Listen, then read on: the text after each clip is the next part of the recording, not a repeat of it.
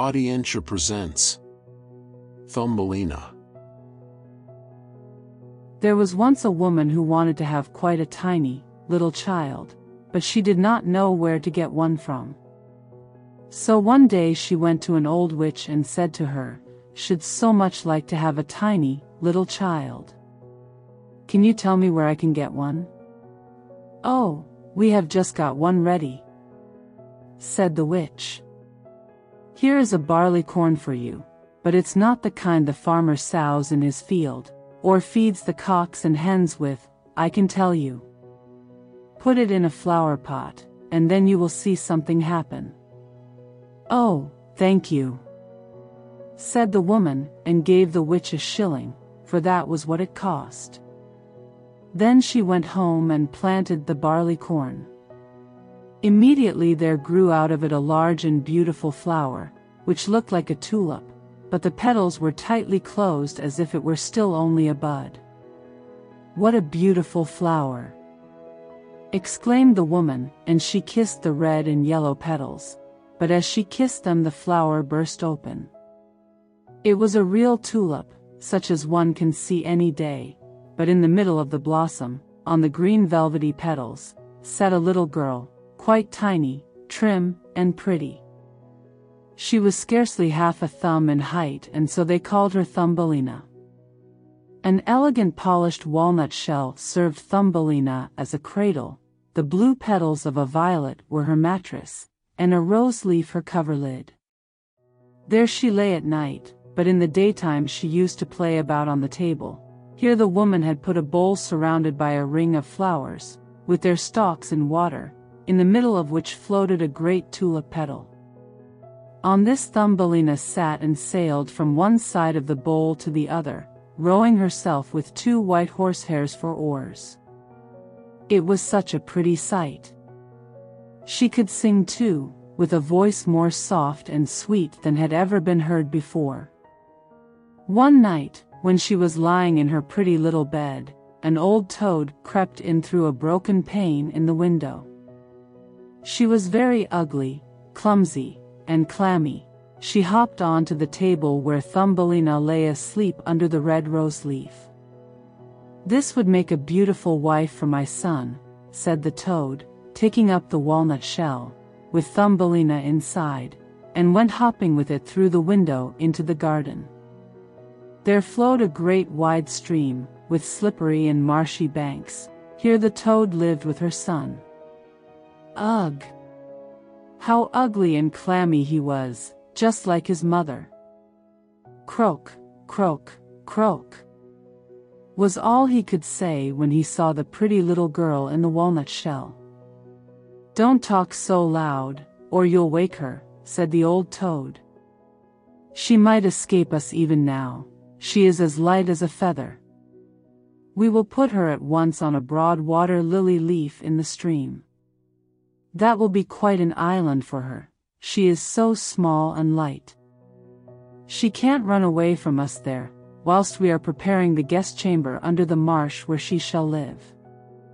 Outside in the brook grew many water lilies, with broad green leaves, which looked as if they were swimming about on the water. The leaf furthest away was the largest, and to this the old toad swam with Thumbelina in her walnut shell. The tiny Thumbelina woke up very early in the morning, and when she saw where she was she began to cry bitterly, for on every side of the great green leaf was water, and she could not get to the land. The old toad was down under the marsh, decorating her room with rushes and yellow marigold leaves, to make it very grand for her new daughter-in-law. Then she swam out with her ugly son to the leaf where Thumbelina lay. She wanted to fetch the pretty cradle to put it into her room before Thumbelina herself came there. The old toad bowed low in the water before her, and said, Here is my son, you shall marry him, and live in great magnificence down under the marsh. Croak, croak, croak, was all that the son could say. Then they took the neat little cradle and swam away with it, but Thumbelina sat alone on the great green leaf and wept, for she did not want to live with the clammy toad, or marry her ugly son. The little fishes swimming about under the water had seen the toad quite plainly, and heard what she had said, so they put up their heads to see the little girl.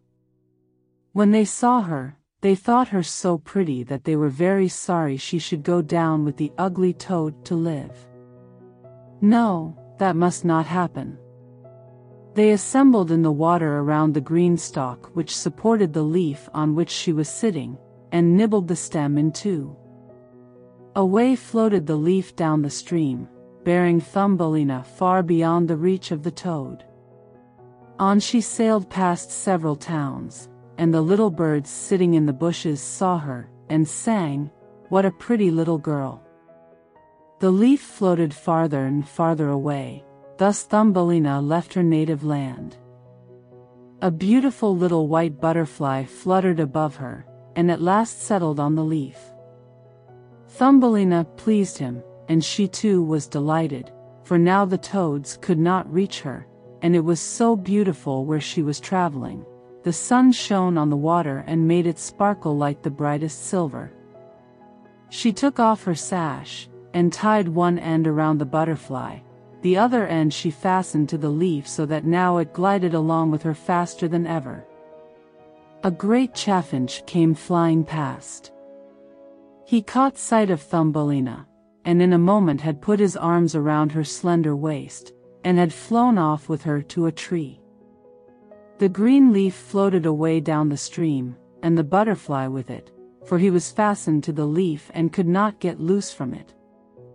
Oh, dear, how terrified poor little Thumbelina was when the chaffinch flew off with her to the tree.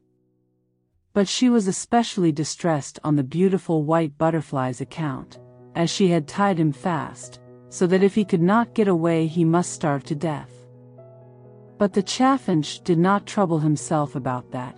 He sat down with her on a large green leaf, gave her the honey out of the flowers to eat, and told her that she was very pretty, although she wasn't in the least like a chaffinch.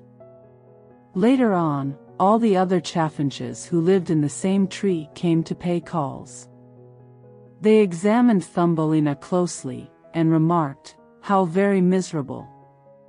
She has no feelers. Cried another. How ugly she is. Said all the lady chafers, and yet Thumbelina was really very pretty. The chaffinch who had stolen her knew this very well, but when he heard all the ladies saying she was ugly, he began to think so too, and would not keep her, she might go wherever she liked. So he flew down from the tree with her and put her on a daisy. There she sat and wept, because she was so ugly that the chaffinch would have nothing to do with her, and yet she was the most beautiful creature imaginable, so soft and delicate, like the loveliest rose leaf. The whole summer poor little Thumbelina lived alone in the great wood. She plaited a bed for herself of blades of grass, and hung it up under a clover leaf, so that she was protected from the rain.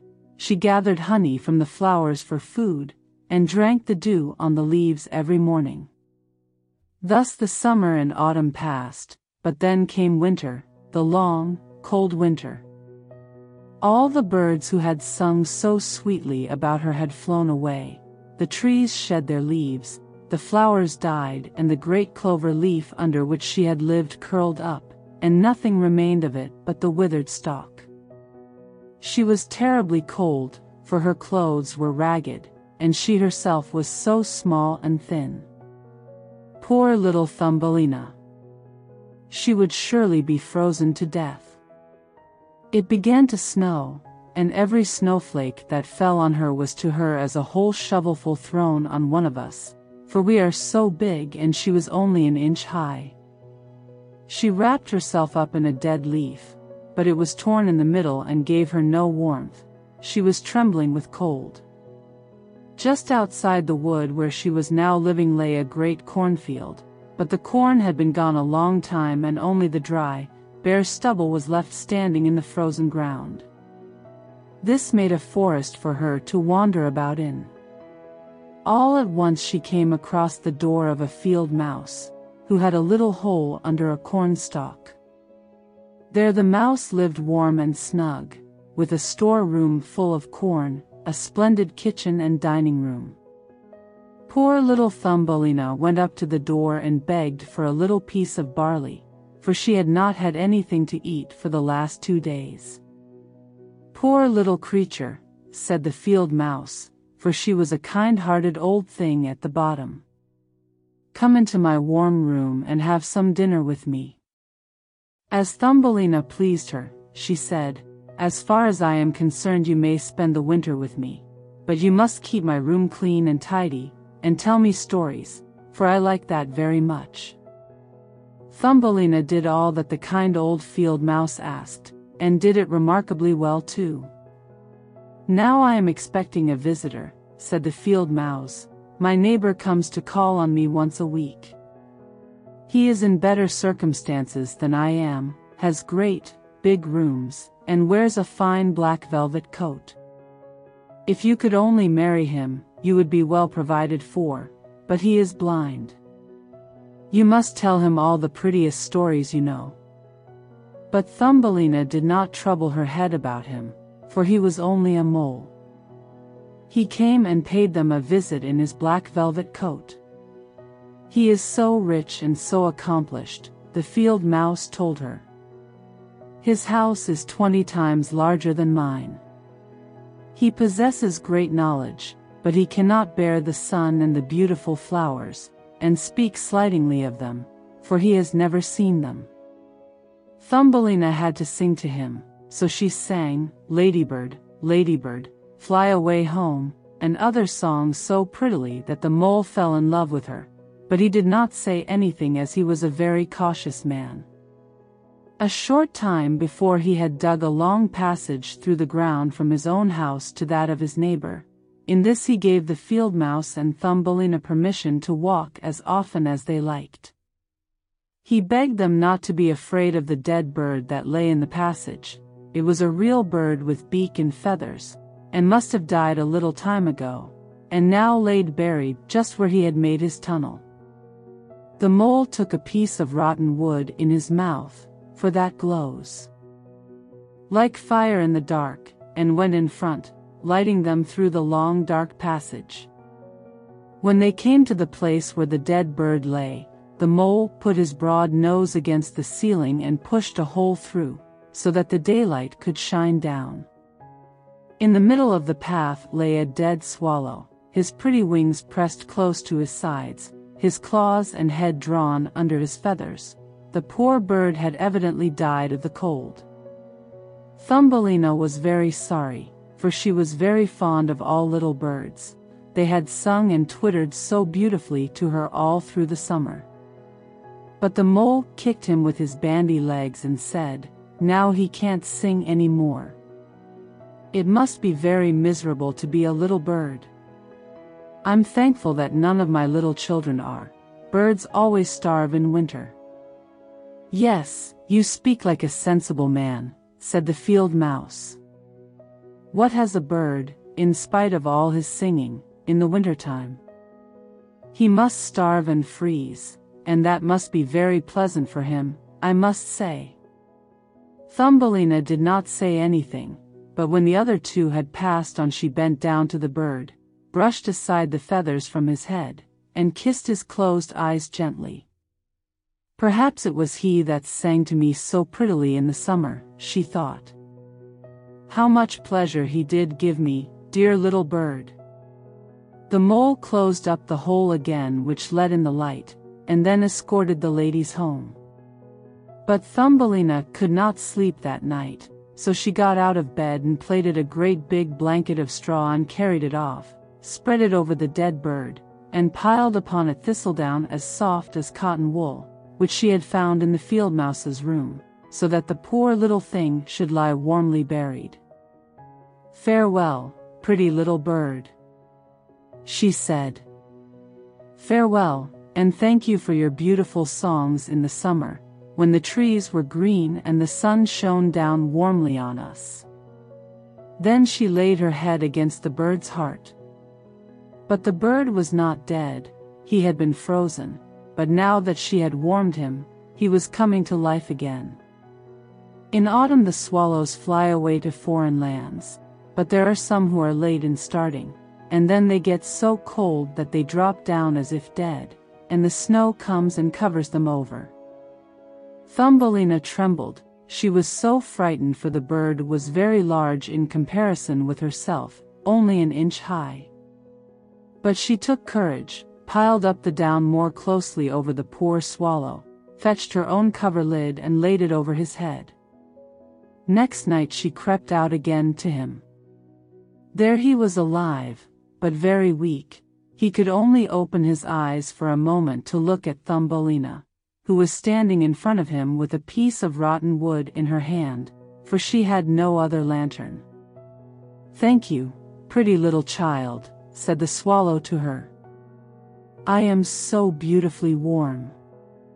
Soon I shall regain my strength, and then I shall be able to fly out again into the warm sunshine. Oh! She said, it is very cold outside, it is snowing and freezing.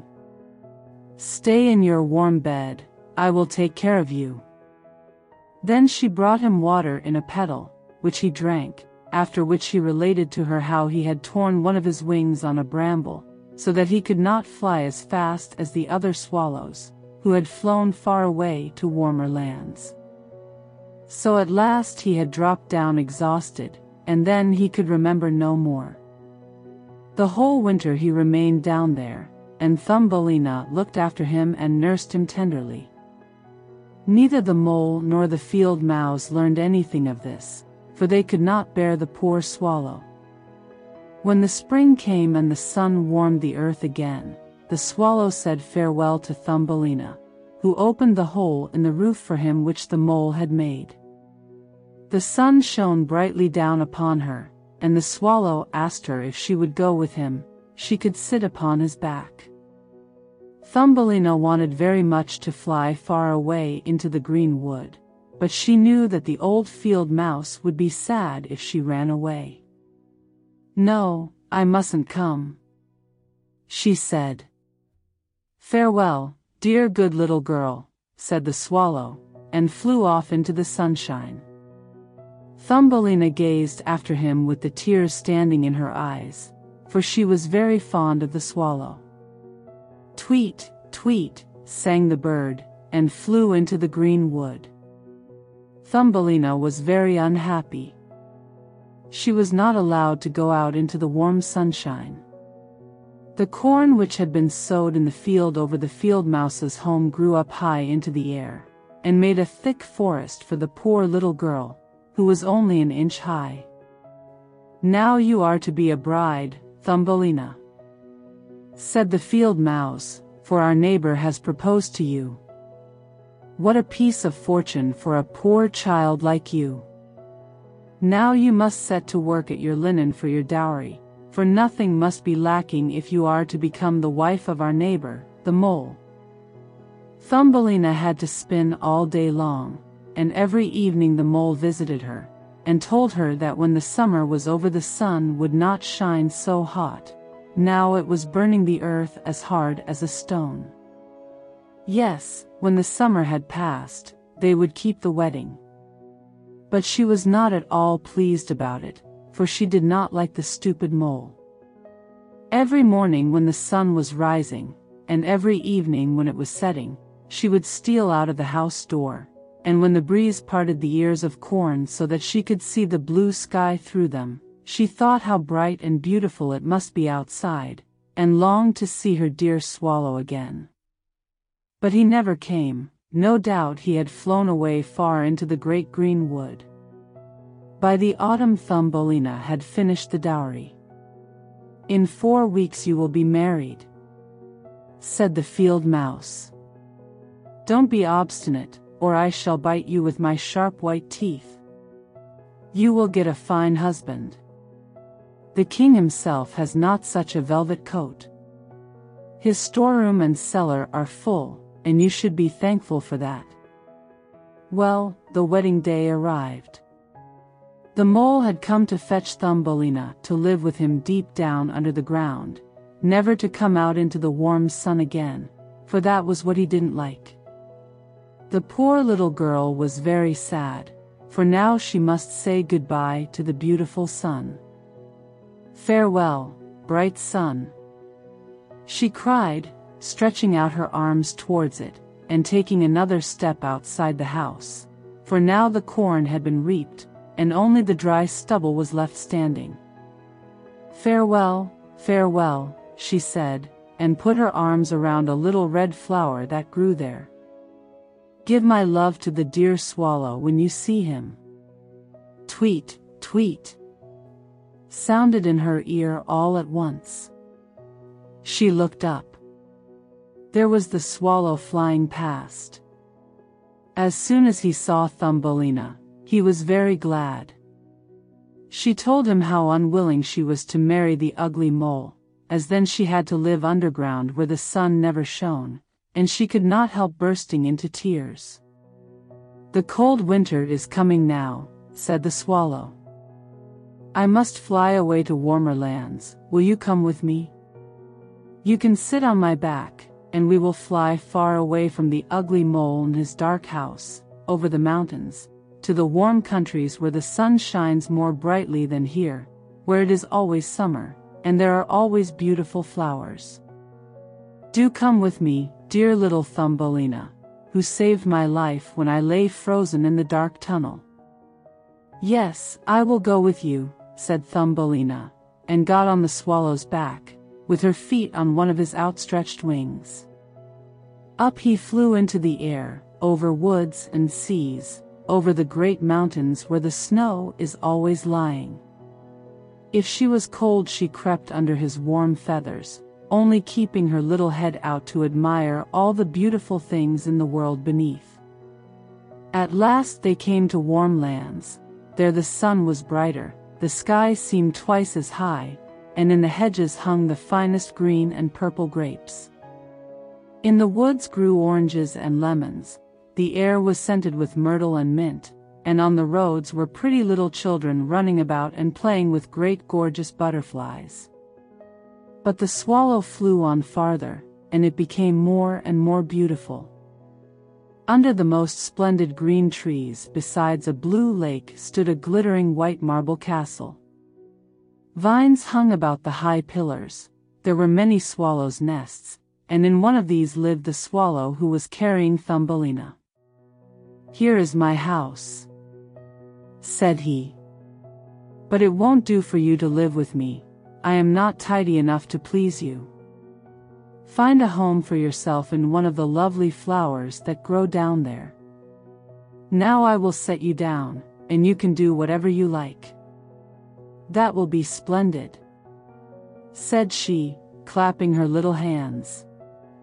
There lay a great white marble column which had fallen to the ground and broken into three pieces, but between these grew the most beautiful white flowers. The swallow flew down with Thumbelina, and set her upon one of the broad leaves. But there, to her astonishment, she found a tiny little man sitting in the middle of the flower, as white and transparent as if he were made of glass. He had the prettiest golden crown on his head, and the most beautiful wings on his shoulders. He himself was no bigger than Thumbelina. He was the spirit of the flower.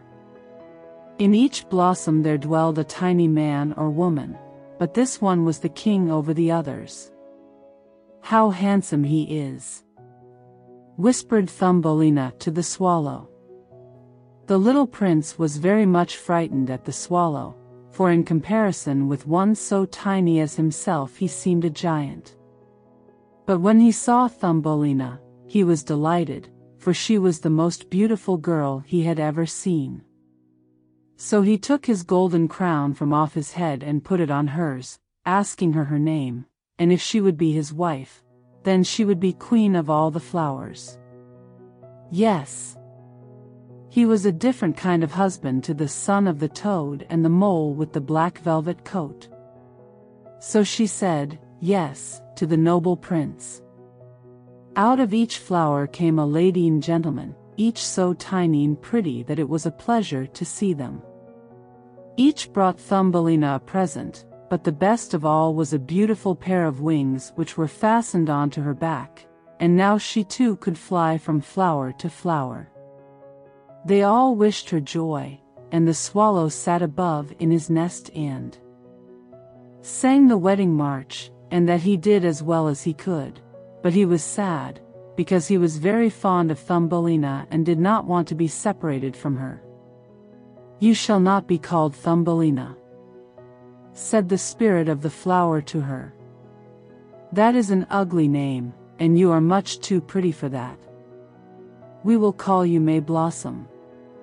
Farewell, farewell, said the little swallow with a heavy heart, and flew away to farther lands. Far, far away, right back to Denmark. There he had a little nest above a window, where his wife lived, who can tell fairy stories. Tweet, tweet, he sang to her. And that is the way we learned the whole story. We hope you've enjoyed this story. It has been our pleasure. Follow or subscribe to discover our latest audiobooks. We welcome your ideas and suggestions.